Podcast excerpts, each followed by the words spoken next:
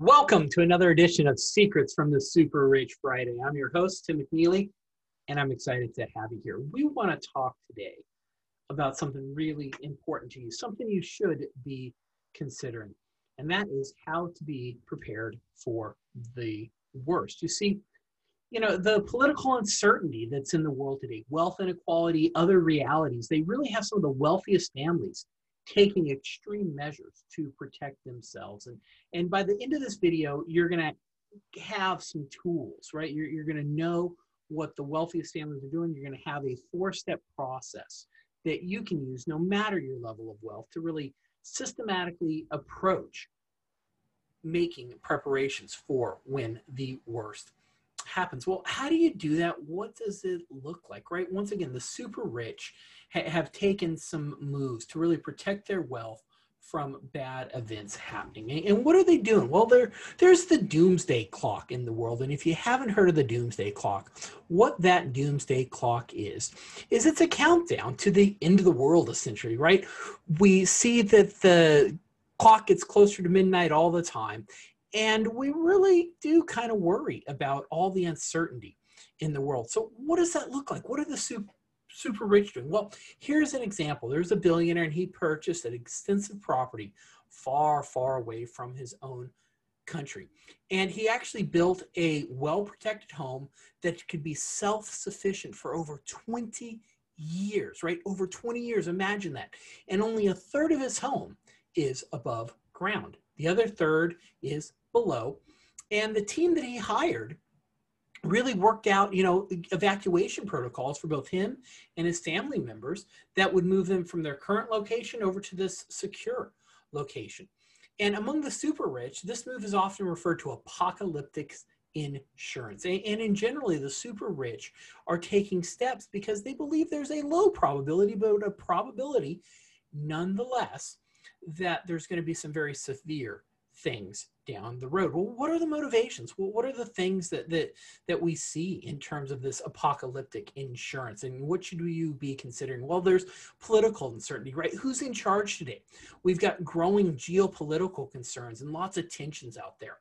The other issue is there's extreme wealth inequality, and that could result in some very social conflicts that that could come up, right? Extreme wealth equality can cause those with less to rise up with those against more potentially in very violent ways. There's nat- man made and natural ecological disasters, just like we're seeing right now with COVID 19, and global health emergencies, right? The, the COVID pandemic has really reminded us just how rapidly a virus can disrupt our world as we know it, right? So, so powerful and so much uncertainty in the world today. Now, what are the types of apocalyptic insurance and, and, and what do they do? Right? How do you how do you prepare? Well, there's a whole bunch of different strategies.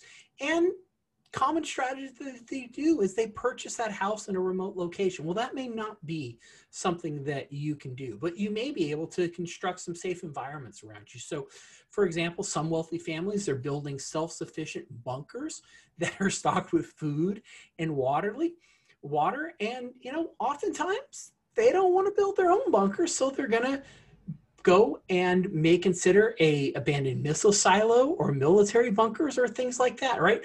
Not surprisingly this, this apocalyptic insurance is designed to ensure that the super rich that their wealth survives them. And some billionaires even have plans to make sure that a sizable portion of their their wealth remains available to them those stores of wealth are often in the form of hard assets, right? Gold, other currencies out there, right?